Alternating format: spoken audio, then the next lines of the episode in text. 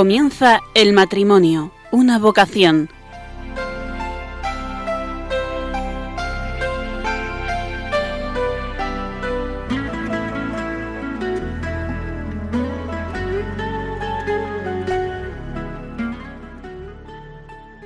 Buenas noches, queridos oyentes de Radio María. Compartiendo con todos ustedes una servidora, Yolanda Latre. Empezamos una nueva edición del programa El matrimonio, una vocación, como siempre en muy buena compañía. Gracias por acompañarnos. Compartimos todos una llamada radical a la santidad, una llamada profunda, de raíz.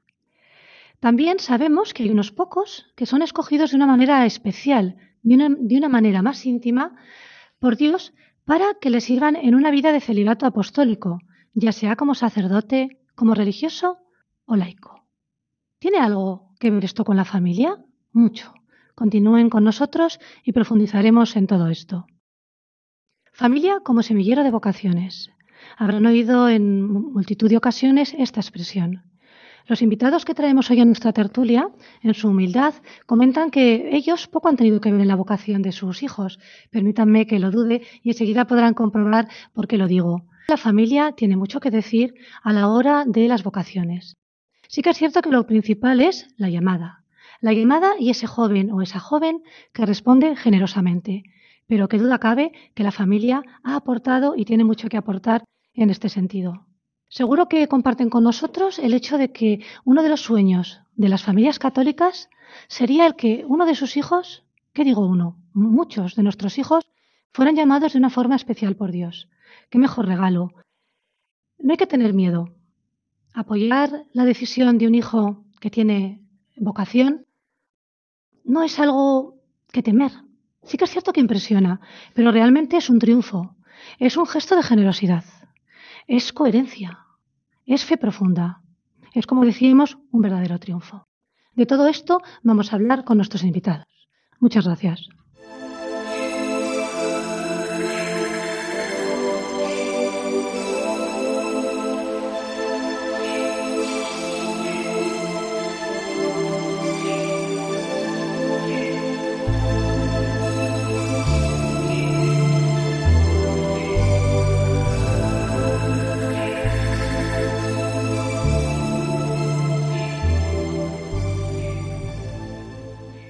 Nuestro invitado de esta noche tiene mucho que decir sobre el tema que estamos desarrollando, las vocaciones.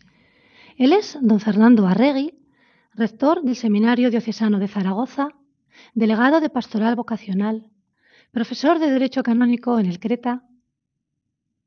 Participa también en los tribunales eclesiásticos y podría y podría seguir, pero él me dice que ya, que ya vale. Buenas noches, don Fernando. Hola, buenas noches. Eh, muchas gracias por, a, por atender nuestra, nuestra invitación.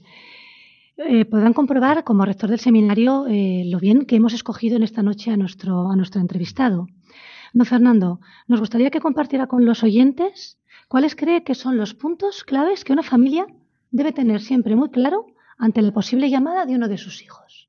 Bueno, como se decía antes, ciertamente la familia cristiana es el caldo de cultivo ideal para que la vocación vaya creciendo. Yo lo que diría es que en una sociedad materialista, eficacista, en una sociedad en que en muchas ocasiones solamente se valora lo material, lo que vale, lo que pesa, tomar ese tipo de decisión yo creo que es una opción profunda de libertad. Podríamos decir que es una llamada también a la felicidad, no solamente a la felicidad personal, sino la llamada a crear, a crear vida, a crear felicidad, a crear vida abundante alrededor. Yo creo que en el fondo es como todos los cristianos. Todos los cristianos estamos llamados a crear vida abundante siempre donde estamos, en cualquiera de sus expresiones. Y como no podía decir de otra forma, el sacerdote o el religioso, religiosa, el misionero, pues tiene una llamada específica también a estar en medio del mundo siendo luz y siendo sal. Sin embargo, algunas veces parece que las familias como que rechazamos, tenemos miedo ¿A qué se debe este temor cuando tendríamos que estar gozosos con estas noticias? Bueno, la verdad es que los momentos que nos tocan vivir son tiempos recios. En estos momentos las familias no son tan numerosas como, como, como eran pues hace unos cuantos años. Hoy más bien se tienen pocos hijos y a veces cuesta más desprenderse de esto. Esto lo podemos unir también a la falta de fe, lo podemos unir a veces también pues a, la mediocridad también que vivimos o la que se nos está invitando a vivir en la sociedad. Y esto hace también que con el, el fenómeno religioso muchas veces la actitud sea un poco de indiferencia, incluso en ocasiones una actitud contraria, contraria al Evangelio y contraria a cualquier actitud de una persona que toma una actitud evangélica en cualquier, en cualquier gesto o en cualquier signo y sobre todo cuando una persona toma una decisión para toda la vida, hoy eso no es fácil de entenderlo en este mundo en el que estamos viviendo tanto el presentismo. Eh, don Fernando, aún no estamos en la tercera pregunta y yo ya me animo a, a, invitarle a compartir con nuestros oyentes sobre la experiencia de su vocación en su familia. Bueno, yo soy el sexto hermano de siete. Yo tengo familia, tengo siete hermanos, somos una familia numerosa. Pero es verdad que somos una familia eh, cristiana. Mis padres han sido y son pues un verdadero testimonio. Cuando yo comuniqué mmm, con, con, temor y con temblor a mi familia, pues eh, esa, esa, pequeña inquietud que tenía yo por ir al seminario y por ser cura, pues generó sorpresa, sorpresa por lo inesperado. Y como en todos los sitios donde hay mucha gente, pues hay distintas opiniones. Uh -huh. Yo siempre he sentido la acogida, el aprecio y el esfuerzo también que han hecho mis hermanos, mis padres, por supuesto, y mi familia, pues por apoyar y por darme fuerza para que yo pudiera continuar con, con mi vocación, ¿no? Y la sigo sintiendo. Para un sacerdote diocesano, la familia es muy importante, muy importante. En lo que se puede dar y en lo que se puede recibir. Y para los sacerdotes que estamos eh, en medio del mundo, la familia es un apoyo que no tiene precio, tiene un valor incalculable. Uh -huh, estupendo. En el día a día está rodeado de jóvenes. ¿Cuáles creen que son sus debilidades y fortalezas? Bueno, es difícil hacer un, un diagnóstico, así un poco general. Me parece que los jóvenes de hoy tienen algunas debilidades. Por ejemplo, yo siento que la fragilidad afectiva es para ellos algo que muchas veces hace mella. El presentismo que decía antes, esa capacidad grande para disfrutar del presente pero también para consumir cosas incluso que son importantes. Y en el fondo los jóvenes tienen lo que también es un problema para la sociedad, también para los adultos, que es el materialismo. Esa capacidad para valorar solamente lo que se puede ver, lo que se puede medir, lo que se puede pesar. Creo que tienen grandes fortalezas. Creo que los jóvenes son personas sensibles, muy sensibles a los demás. Sensibilidad social. Creo que es un gran valor. Hay un gran aprecio también por lo humano y hay un sentido profundo de la libertad, no solamente para vivirlo, sino también para respetarlo en los demás. Yo creo que en medio de esta complejidad y en medio de, de estas debilidades y fortalezas, estoy convencido que Dios sigue llamando a hombres y mujeres a responder a la llamada de Dios. Estamos de acuerdo, totalmente de acuerdo. Imagínese, don Fernando, mmm, retroceda unos añitos, bien, en este momento, a día de hoy, ¿Mm? ¿cómo le diría o qué le aconsejaría a uno de los jóvenes con los que usted está cada día? Que le, ¿Cómo hablaría? ¿Cómo le diría que hablare a sus padres sobre la vocación? Bueno, pues con sinceridad, con el corazón abierto. Yo creo que las cosas que merecen la pena hay que vivirlas con autenticidad. Hay que expresarlas con sinceridad y las tenemos que transparentar, no solamente con nuestras palabras, fundamentalmente con nuestra vida. Yo creo que para un padre o para una madre, eh, el mejor signo que puede encontrar en un hijo o en una hija es la felicidad y el gozo de saber que está respondiendo a la llamada de Dios y que la hace desde la libertad y sobre todo teniendo en cuenta que tiene un proyecto que es un, un, proyecto que es de plenitud, un proyecto que es de felicidad, un proyecto que es de generosidad. Yo creo que es un auténtico signo evangélico el que algunos jóvenes de hoy se esfuercen por descubrir la llamada de Dios y con una generosidad grande den lo mejor que tienen al servicio de la sociedad, del mundo y sobre todo de los más necesitados.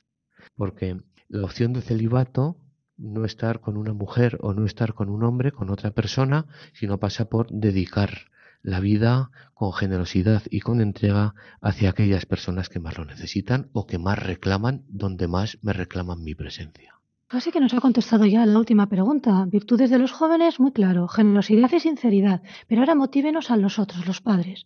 Virtudes para nosotros. Con esto ya terminamos. Bueno, yo repetiría una frase que a mí siempre me hizo mucha mella del Papa San Juan Pablo II.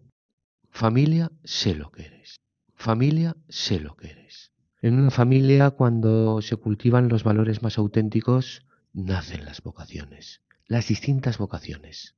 Sobre todo en una familia donde, donde se cultivan los valores humanos, cristianos, evangélicos, es fácil que surjan diferentes vocaciones, siempre para descubrir la voluntad de Dios. Y es fácil también relativamente que surjan algunas personas que con una generosidad grande puedan decir, donde tú quieras, Señor, envíame.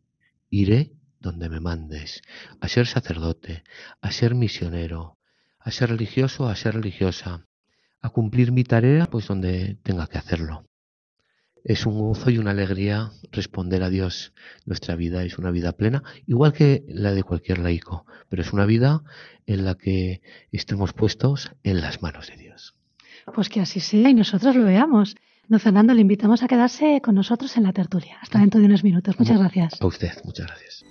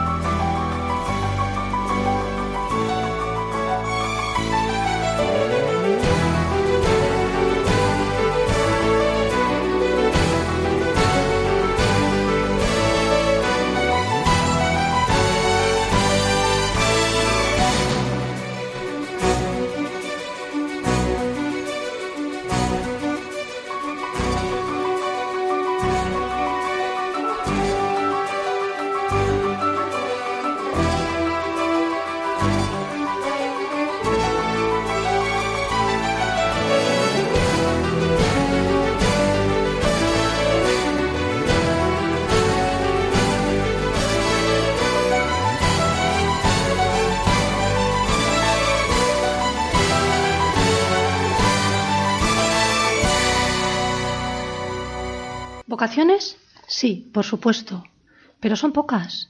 Nos consta que escasean las vocaciones. Ya don Fernando nos ha adelantado algunas de las razones por las que esto pudiera ser. Sin embargo, saben ustedes, los que nos siguen habitualmente, que en este programa siempre le damos la vuelta a las cosas y queremos verlo todo en clave de esperanza. Y por ello nos vamos a fijar en todos aquellos jóvenes que se apasionan por figuras como San Juan Pablo II, Madre Teresa, Santa Teresita de Lisieux, San José María Escriba y tantos otros. Recordamos tantas jornadas de la juventud con millones de jóvenes unidos en oración, sacrificio y celo apostólico alrededor de la Madre Iglesia. Traemos aquí dos familias. ¿Son familias especiales? Sin duda, a pesar de lo que ellos digan. Pero es cierto que una familia, como también nos comentaba en la entrevista don Fernando, no tiene que prepararse especialmente en el tema de la vocación. ¿Qué tenemos que hacer los padres de familia? Preparar a nuestros hijos para ser santos, sencillamente. Y luego cada uno ya verá la vocación para la que es llamado. Recuerdo el pasado programa en el que uno de nuestros matrimonios invitados, cuando le preguntábamos qué es lo que deseaban para sus hijos todavía bien pequeños, y no dudaban en decir que qué deseamos, la santidad. ¿Lo tenemos fácil? Pues no. A veces pareciera como que hay una inteligencia diabólica que está empeñada en quitar de, nuestros jóvenes todo lo que signifique verdad, bien, libertad. Tampoco la educación ayuda con la ideología del humanismo secular. Sin embargo, San Juan Pablo II insiste en que el futuro de la humanidad pasa por la familia y al igual que él, nosotros, todos los que estamos aquí, apostamos por la familia. Sin más dilación, pasamos a presentarles ya a nuestros invitados. María Ángeles Jiménez, buenas noches. Buenas noches. Su querido esposo, Juan José Osácar, buenas noches, gracias. Buenas noches. Carmen Miranda, bienvenida al programa. Gracias, buenas noches. Y su esposo, Ricardo Gómez, muy amable por venir aquí esta noche. Muy buenas noches, muchas gracias. Y hoy tenemos un invitado más, dos invitados más. Ricardo Gómez, hijo. Ricardo, gracias. ¿Qué tal, Yolanda? Buenas noches. Y da Fernando Arregui, que ha estado en la entrevista. Gracias, don Fernando, de nuevo. Gracias a vosotros. Mm, Me gustaría, antes de empezar un poquito con la tertulia, como siempre, saludar a ese equipo que ustedes no están viendo, pero que están aquí. Buenas noches a todo el equipo de técnicos de Radio María. Nos gustaría que nos escribieran. El correo electrónico del programa es el matrimonio, una vocación, 1 arroba.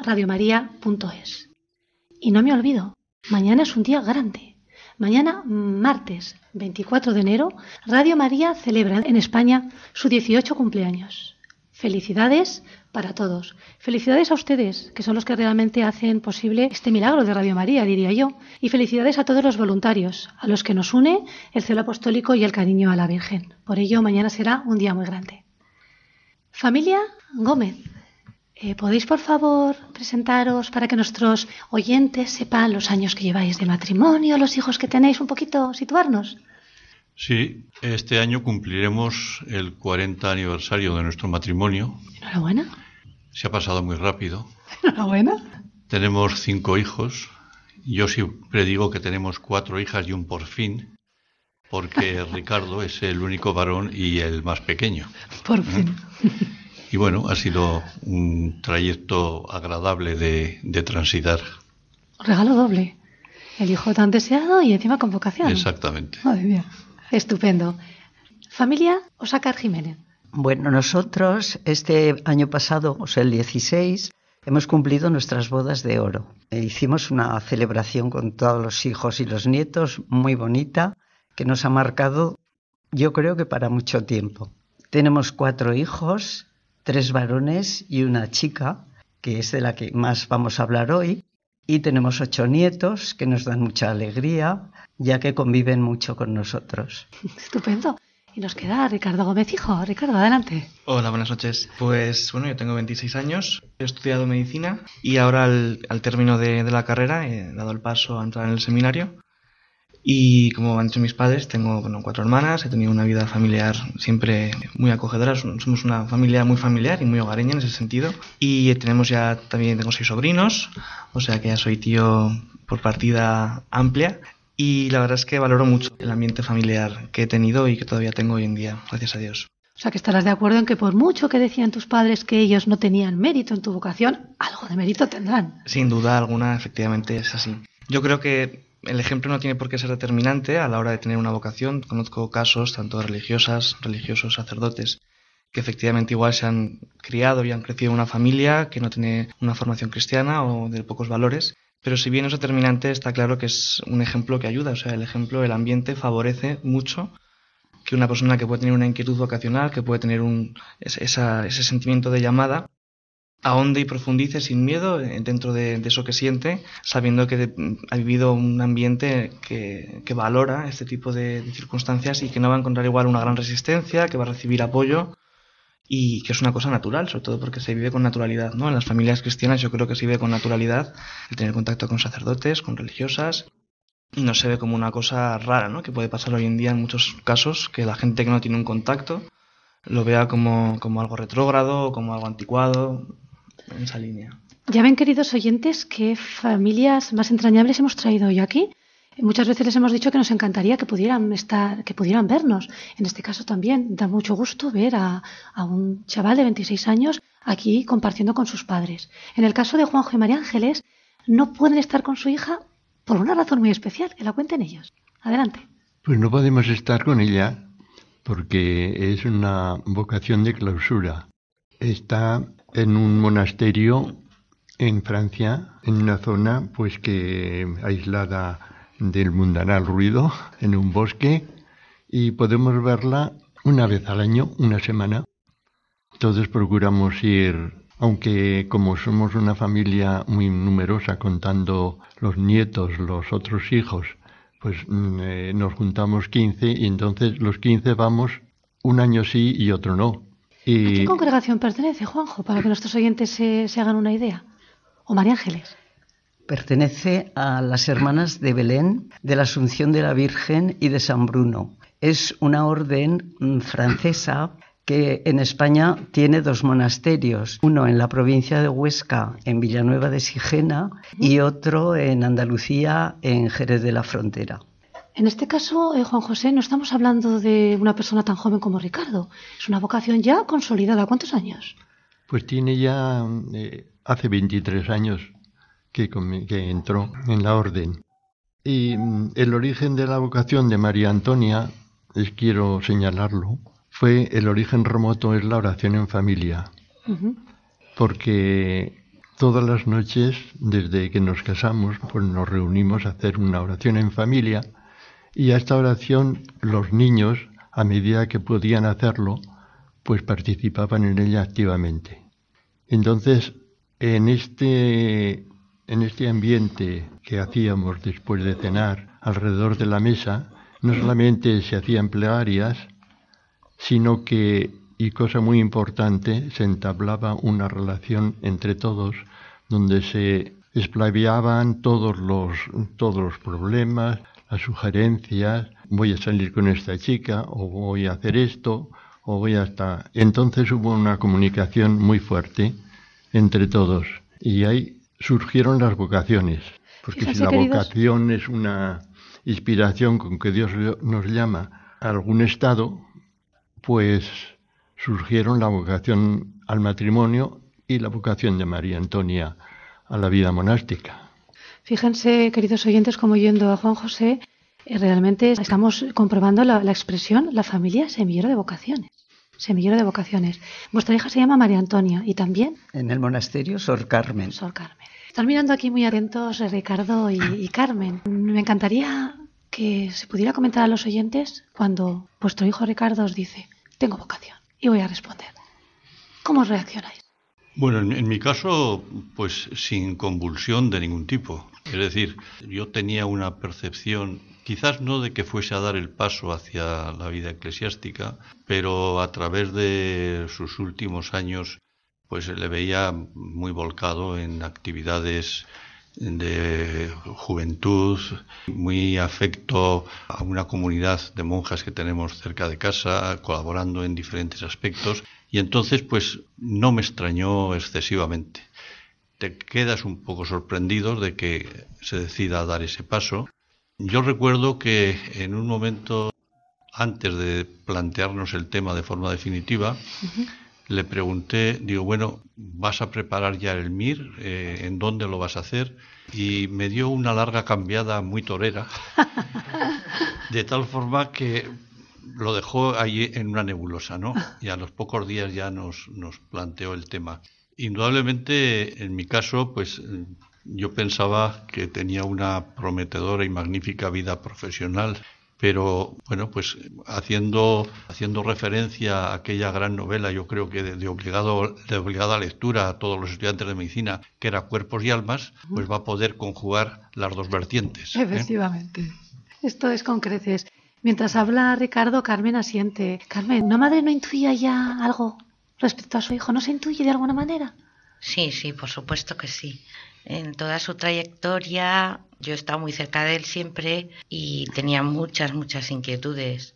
Y efectivamente, como dice mi marido, colaboraba muchísimo, pues por ejemplo, en la parroquia de Santa Engracia, con todas las cosas de los jóvenes, pero siempre muy involucrado, no arrastrado, sino que era una persona que se le veía que iba dejándose la vida porque, porque le gustaba muchísimo. ¿eh? A mí me ha dado siempre un ejemplo porque ha estado siempre tan cerca de, Dios que me daba esta envidia.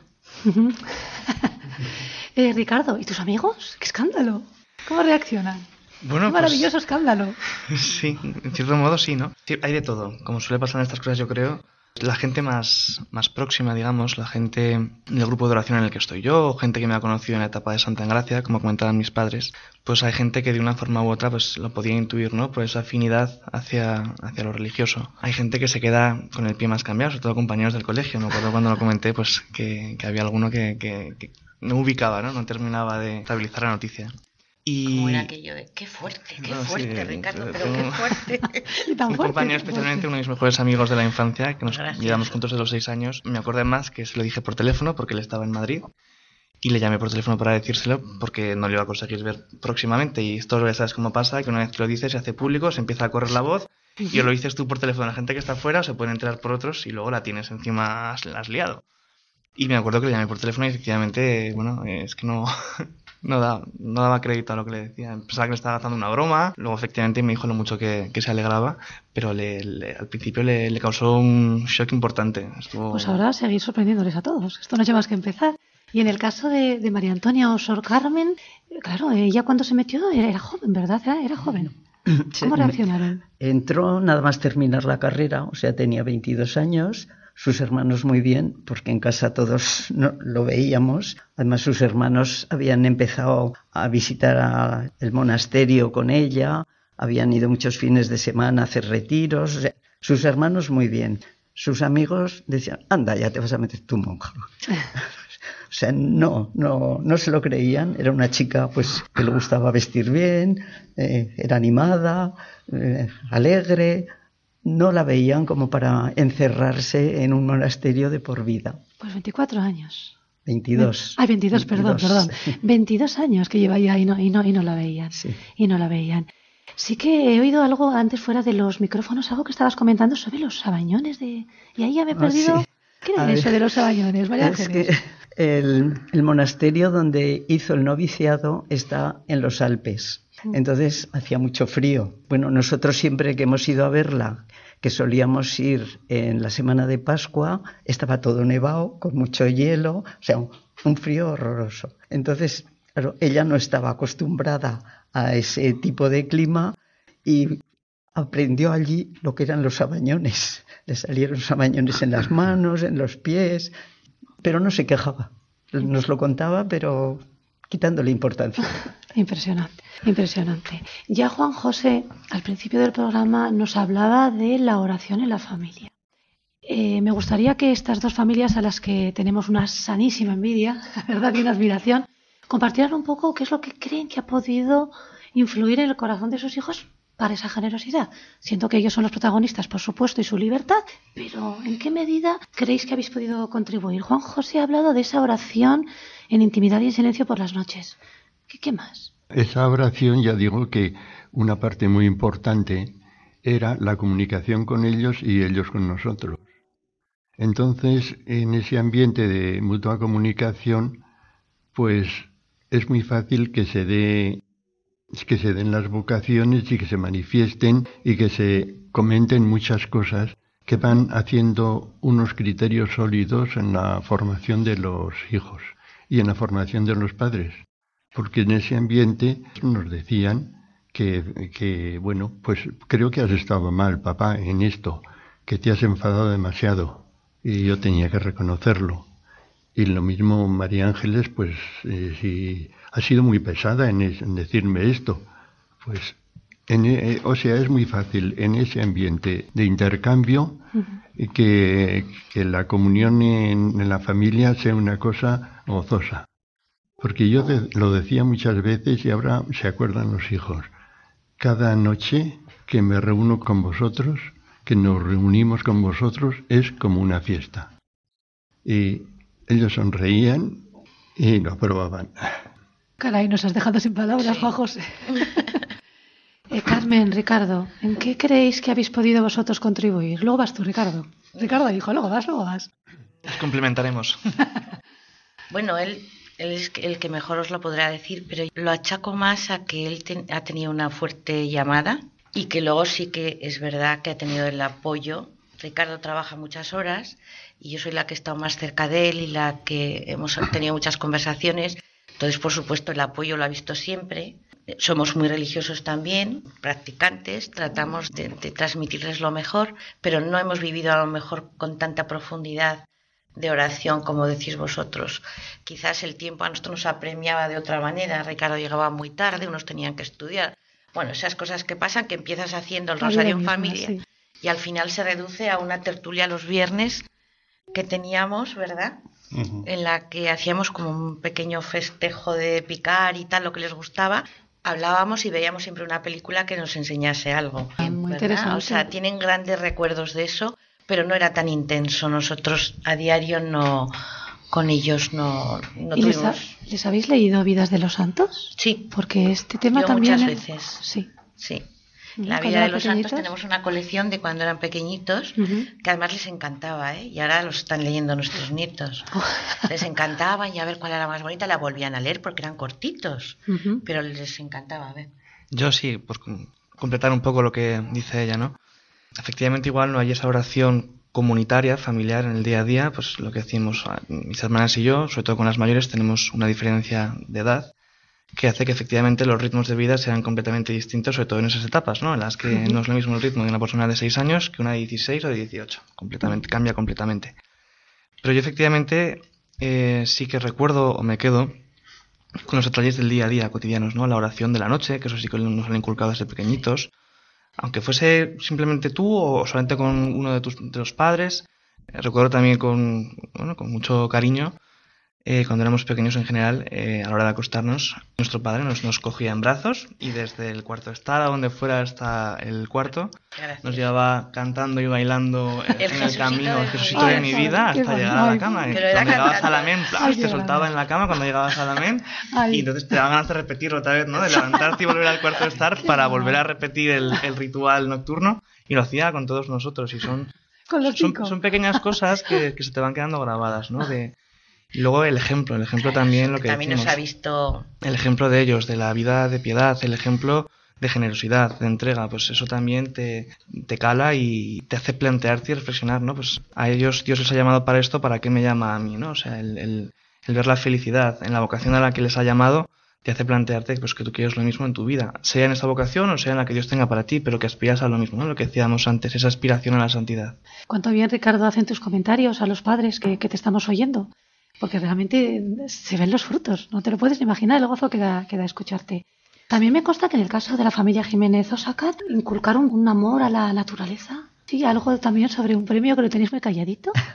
Pero, pero compartirlo, no seáis tan humildes. Bueno, de siempre les ha gustado, además a todos, yo creo que el impulsor fue el padre, eh, les ha gustado mucho el campo, eh, las riberas del Ebro, el monte, les ha gustado mucho. Hacían un seguimiento de la migración de las aves, se hicieron, se sacaron un título de anilladores de aves para, para poder estudiar pues, eh, los movimientos migratorios. Entonces, todo eso les ha llenado mucho durante toda la juventud. Incluso María Antonia también intervenía en esas cosas, aunque eran más los chicos los que lo hacían. Entonces, un año, creo que era dependiendo del Instituto Nacional de la Juventud, pues eh, convo- convocaron un premio que se nombraba así como Premio Príncipe de Asturias para, para jóvenes investigadores de la naturaleza, premio internacional. Entonces se presentaron a ese, presentaron un trabajo a ese concurso y ganaron el primer premio. Casi nada. Sí. Y bueno, y ¿Y cuál fue el particip- premio?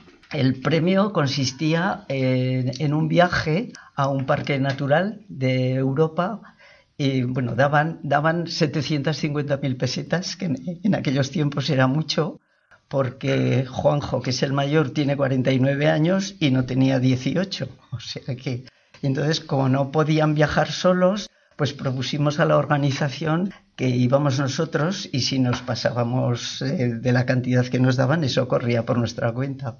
Entonces nos fuimos a Finlandia y pasamos allí unos días muy bonitos, eh, disfrutando de toda la belleza que tiene Finlandia en lagos, en bosques, en contacto con el creador. Y bueno, y es- esta afición a la naturaleza, pues alguna vez hablando con nuestra hija de, de todo esto, pues a ella le ha tocado estar en dos monasterios, uno en los Alpes y ahora en el que está, que es en la Provenza, y que también está en un bosque, aislado completamente de la civilización. Ella muchas veces ha dicho que si la llegan a mandar a un monasterio en una ciudad, que se hubiera salido. Bueno, o sea que también la belleza y la naturaleza nos Y es más, la priora le dijo, para ti todo el monte es clausura, puedes ir donde quieras. Pues qué feliz tiene que estar allí por los montes, ¿verdad? Bueno, pues ya van saliendo cosas en familia, la oración, las convivencias, las bromas cariñosas de los padres, las lecturas de los santos. También desarrollarles un espíritu crítico. Juanjo, ¿verdad? En lo que es la lectura. Me consta que también sí, en sí, la lectura fue un factor importante en su, en su formación. Lectura no de libros piadosos precisamente, sino de cualquier libro que, que claro, en, en la lectura, pues cada uno, cada autor, pues pone lo mejor de sí o procura hacerlo. Entonces, comentar también estos libros para decir eh, los factores positivos y negativos que había en ellos hace que su formación sea más completa y que, y que sepan discernir lo bueno de lo malo, lo que, lo que es positivo de lo que es negativo. Yo creo que la lectura, a la cual han sido muy aficionados todos, pues ha sido un factor decisivo en su discernimiento posterior. Vamos a escuchar ahora, queridos oyentes, una preciosa canción de la hermana Glenda, a ver qué les parece. Quien pierde su vida por mí, la encontrará, la encontrará.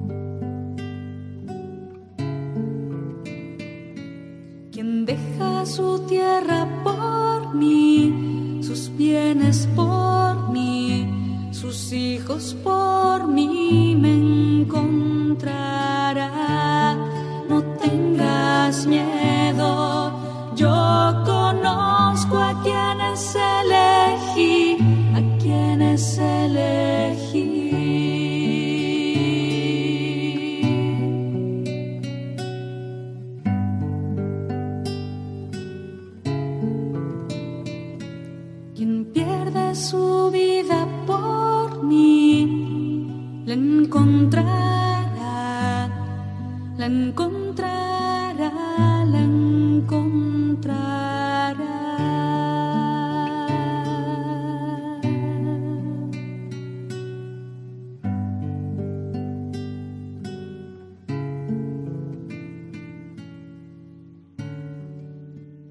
Fernando, aquí está escuchándonos. ¿Qué opina? De vez en cuando le vemos sonreír y mirar muy atento. Bueno, ciertamente, con lo que están diciendo todos los que hablan y que expreséis vuestro testimonio, ciertamente la vocación no es una experiencia negativa. La experiencia, la vocación no es algo bochornoso o es algo deprimente. Vocación es gozo. Vocación es vivir la voluntad de Dios. Vocación es descubrir que estamos llamados a algo grande y en el fondo podríamos decir que la vocación es descubrir cada día que Dios apuesta por nosotros. Y en segundo lugar, estamos hablando en el pasado. Estáis hablando en el pasado. Lo que ha sido, digamos, el, germen de la vocación o de las vocaciones, en el caso de una vocación contemplativa, de la hermana de Belén, en el caso de Ricardo, de una vocación incipiente al sacerdocio secular. Pero a mí me gusta también hablar en, en presente. Las familias son muy importantes, no solamente en lo que han sido, sino en lo que son hoy. Y en lo que pueden seguir aportando. Y en lo que pueden seguir construyendo. Y a mí me parece que la familia es una vocación también eh, a vivir en comunidad. Unos a otros nos aportamos, nos ayudamos y nos necesitamos. Y yo creo que estoy también un poco como en el telón de fondo de- de esta conversación y de esta entrevista, el que ciertamente la familia, unos y otros, todos en una misma tarea, buscar hacer la voluntad de Dios. Tiene toda la razón. De la familia no detrás, sino a la par. Sino a la par. De hecho, detrás de la vocación vamos indefectiblemente nosotros, los padres. ¿No es así, Carmen? Yo, mm, vamos, estoy súper orgullosísima de él. No es para menos. De, de que haya sabido tomar esta decisión y de que Dios, bueno, pues le haya llamado y él haya sabido responder. Yo no sabría responder. Yo me considero infinitamente peor que él. Por eso digo que tiene que ser algo muy fuerte, o sea, lo tiene que vivir así, como dice don Fernando, lo tienen que vivir así, porque yo me cuesta, no alcanzo a ver que sí que es una maravilla, pero ¿qué tienen que sentir? O sea, de verdad. Ricardo, padre, asiente. Sí, sin lugar a dudas.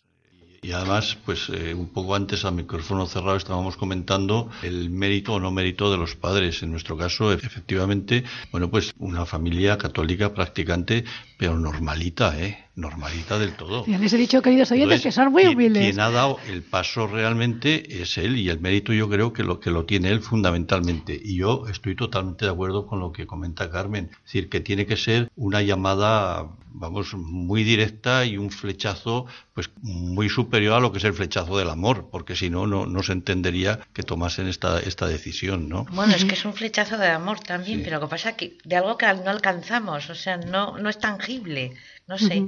Y, referente al hecho de que la familia eh, esté a su alrededor, hombre, yo ahí sí que tengo que decir que afortunadamente hemos sido una familia muy unida. Carmen ha sido pues una madre, habitualmente le digo, muy gallinacia, les gusta tener a todos muy alrededor.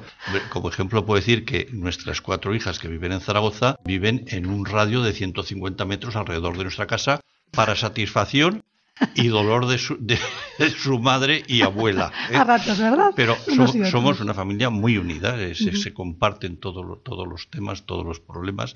Yo creo que eso a Ricardo pues le ha ayudado también mucho. Y ellas valoran muchísimo más todo el tema religioso, o sea, lo viven, como dice Ricardo. Gracias a él, ¿eh? desde que él ha fundado ese grupo de oración, pues ellas se han acercado y el otro día decían, es que quiero bajar a Totus porque es que me apetece, es que quiero, es que lo necesito. O sea, no es decir, voy a ir por complacerlo, no. es que lo están sintiendo y eso es muy importante. Realmente es impresionante ver cómo eh, que el hijo tenga vocación tira de todos. De los hermanos, de los padres. Sí, pero además sin decirles nada, ¿eh? Tira hacia arriba de todos. Pero no les dice nada, ¿eh? Es simplemente ellas van detrás de él. O sea, sí, la estela que deja es fuerte. Y en el caso de Juan José María Ángeles, ¿verdad? También van detrás ahora en un sentido un poco más lúdico, porque me consta que tenéis un follón familiar montado para ir a, cuando hay que ir a ver a Sor Carmen o María Antonia. Efectivamente. Todos, bueno, nosotros solemos ir todos los años, los padres y un hijo soltero que tenemos. Pero los, los otros hermanos con sus familias van un año sí y otro no. Entonces caemos por allí, por el monasterio, 15 personas, que las monjas se ven un poco, liadas para colocarnos a todos, que además eh, a veces como vamos en verano y están las ventanas abiertas, nos dicen por favor cierren las ventanas, que los niños gritan mucho, porque los niños españoles no son como los franceses y bueno, pues eh, gozan, todos ellos gozan de ir. Este año ya le escribieron el otro día a su tía una carta diciendo este año vamos, qué bien. Luego cuando estamos allí, pues ella nos ha preparado siempre ratos de oración en los que intervienen todos ellos. ¿También los pequeños? También lo va haciendo a la medida de sus edades. Luego le gusta hablar con cada uno por separado, sobre todo con los mayores. A los niños les prepara también actividades eh, digamos, como si fueran representaciones del Evangelio que sus hermanos graban y luego lo vemos entre todos y nos reímos de cómo han actuado, de cómo han hecho. O sea, una delicia. es una maravilla, la verdad es que es una maravilla. Eh, los viajes cuando vamos a verla son una maravilla en todos los sentidos les prepara juegos de pistas por todo el bosque para que al final encuentran pues una estrella a los pies de la Virgen, una Virgen que hay en el monte, una serie de cosas que ella prepara y que todos disfrutamos, gozamos y vivimos con ella. Estamos llegando al final de la tertulia y realmente escuchando, y ustedes no pueden, pero sí que cuando hablan se está viendo las caras de satisfacción que ellos tienen, unas caras que dicen mucho, realmente se ve. Dios no se deja ganar en generosidad y es totalmente cierto, lo estamos viendo a lo largo de la tertulia. Dios no se deja ganar en generosidad. Ricardo, completa por favor, ¿cómo sientes tú el pequeño esfuerzo o gran esfuerzo que supone ver que a lo mejor tu hijo ha dejado un futuro profesional, pero sin embargo tiene que ser un gozo. ¿Cómo sientes esta expresión? Dios no se deja ganar en generosidad. Pues con absoluta normalidad. Es decir, no tengo ningún resquicio de duda respecto a la decisión que ha tomado, lo asumo pues con, con absoluta normalidad. Normalidad, pero que da gusto ver como dices, no me queda Sí. más resquicio de duda, es Sí, una sí. contundencia que da gusto. Carmen, está un poquito emocionada.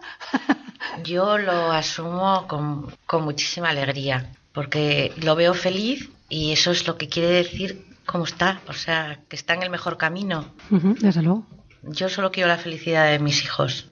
Las mejores manos. Está en las mejores manos para tenerla. Lo dice una madre orgullosa con los ojos empañados en lágrimas. Juanjo. Bueno, es verdad eso de que Dios no se deja ganar en generosidad. Ha sido un gran bien para nuestras familias, para las familias que se crearon cuando, cuando se casaron nuestros hijos, también lo es. El escribirle a María Antonia todos, todos juntos una carta única, pues es un intercambio entre las tres familias, un intercambio de sensaciones, de vivencias, precioso. Y el que María Antonia conteste luego a cada uno en la misma carta, pero por separado, pues es muy bonito. O sea que es verdad eso, de que Dios no se deja ganar en generosidad. Y además contamos con que ella, que reza por todos, su vocación es la oración, pues cómo no va a rezar especialmente por sus hermanos, por sus padres, por sus sobrinos. Estamos como muy felices pensando que somos un poquito enchufados Un de. Dios por todo esto. Lo dicho, son envidia. Una cuña de agradecimiento a las monjas de Sigena, Ujú. Que tanto nos han acogido, acogieron a los niños cuando eran niños, cuando eran eh, ya adolescentes, y, y eso ha influido poderosamente en su formación de una forma decisiva. No solamente en María Antonia, que ellas despertaron, supieron acoger su vocación, sino en toda la familia. Ojalá nos estén escuchando. Ricardo, ¿nos pones la guinda, por favor? Pues yo la voy a poner con agradecimiento. Son sin duda muchas cosas, yo creo, las que tendría que agradecer. Pero ya que el programa se centra más en el matrimonio, en este caso en la familia, pues el agradecimiento lo voy a dar hacia la familia, ¿no? Por la experiencia que he acumulado y por el presente también en estos momentos, ¿no? Yo, como decía mi madre antes, eh, darme cuenta los sábados cuando voy al grupo de oración eh, de cómo asisten mis padres, cómo asisten mis hermanas, cómo asisten mis cuñados, cómo vienen mis sobrinos, que revolucionan un poco todo también, ¿no? Pero ver esa, esa unión en la, en la oración y por iniciativa propia, porque el mérito, yo doy el ejemplo, pero soy instrumento, el mérito es de cada uno al final. La respuesta generosa que también hacen ellos a la llamada que, que Dios les pide. El otro día, por ejemplo, una anécdota, yo suelo colaborar ¿no? en la Eucaristía, ayudo en el ofertorio y tal. Y cuando fui a subir, mi sobrino de seis años, sin decirle a nadie nada, se me acercó y me dijo, ¿te puedo acompañar? Y, y me acompañó. Entonces, cuando ves cosas de estas, realmente sí que te das cuenta, en primer lugar, que la familia que reza unida permanece unida, eso, eso es así. Y que eres muy afortunado, ¿no? Que tienes mucho que agradecer a Dios por, por lo que tengo y por la familia en la que me ha puesto, porque la verdad es que es un, es un lujo. Más para mí que para ellos, de verdad. Pues me van a Eso permitir, nada. queridos oyentes, que aplauda porque llevo un rato queriendo hacerlo y estos aplausos son míos. Pero vamos, que me nace del alma, de verdad. Bueno, bueno. Lástima que no puedan ver las caras, pero yo les aseguro que es una tertulia entrañable y preciosa. Vamos a resumir lo que se ha dicho hasta ahora con, las, con la letra de la canción que han escuchado hace unos minutos de la hermana Glenda, que dice así: Quien deja a su padre por mí, a su madre por mí, me encontrará. No tengas miedo, yo estoy aquí. Quien deja su tierra por mí, sus bienes por mí, sus hijos por mí, me encontrará. No tengas miedo, yo conozco a quienes elegí. María Ángeles y Juan José, encantadísima de teneros aquí. Muchas gracias. Muchas gracias a ti por habernos dado la oportunidad de poder contar todas estas cosas y que a nuestros oyentes pues les sirvan para, para pensar un poco. Seguro que sí, a Radio María, las gracias. Ricardo, Carmen, muchísimas gracias. Muchísimas gracias a ti, Yolanda, y a Radio María por darnos la oportunidad. Sí, efectivamente es de agradecer el haber podido compartir estos minutos en esta tertulia. Ricardo, hijo, muchísimas gracias. Gracias a ti, Yolanda, Radio María, por colaborar una vez más con ellos, a los técnicos, y felicidades por ese aniversario. Don Fernando, muchísimas gracias. Ha estado muy calladito. Este es un signo claro de que los milagros siguen existiendo hoy. Familias así tan preciosas. Desde Hay muchas familias así, aunque muchas veces no hacen mucho ruido, pero están haciendo un trabajo importante y yo les doy las gracias de verdad. Pues aquí las traemos.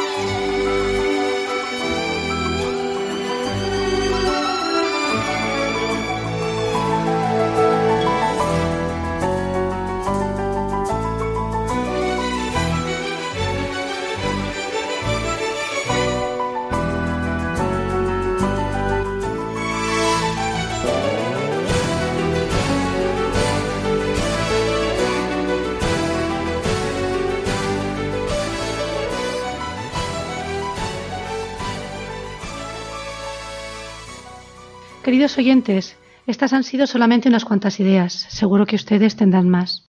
En cualquier caso, nos reconforta saber que, más que nosotros mismos, es Dios quien conoce y quien ama más a nuestros hijos. ¿Queremos vocaciones? Preparación cuidadosa en la familia y oración. Y un camino más rápido, la Virgen. Pongamos con generosidad nuestros hijos en las manos de la Virgen. Como ha quedado clarísimo que Dios no se queda, no se deja ganar en generosidad, si nuestros hijos no tienen vocaciones, no importa, la tendrán nuestros nietos o nuestros bisnietos, pero seguro que llegarán. Muchas gracias por su compañía y buen descanso.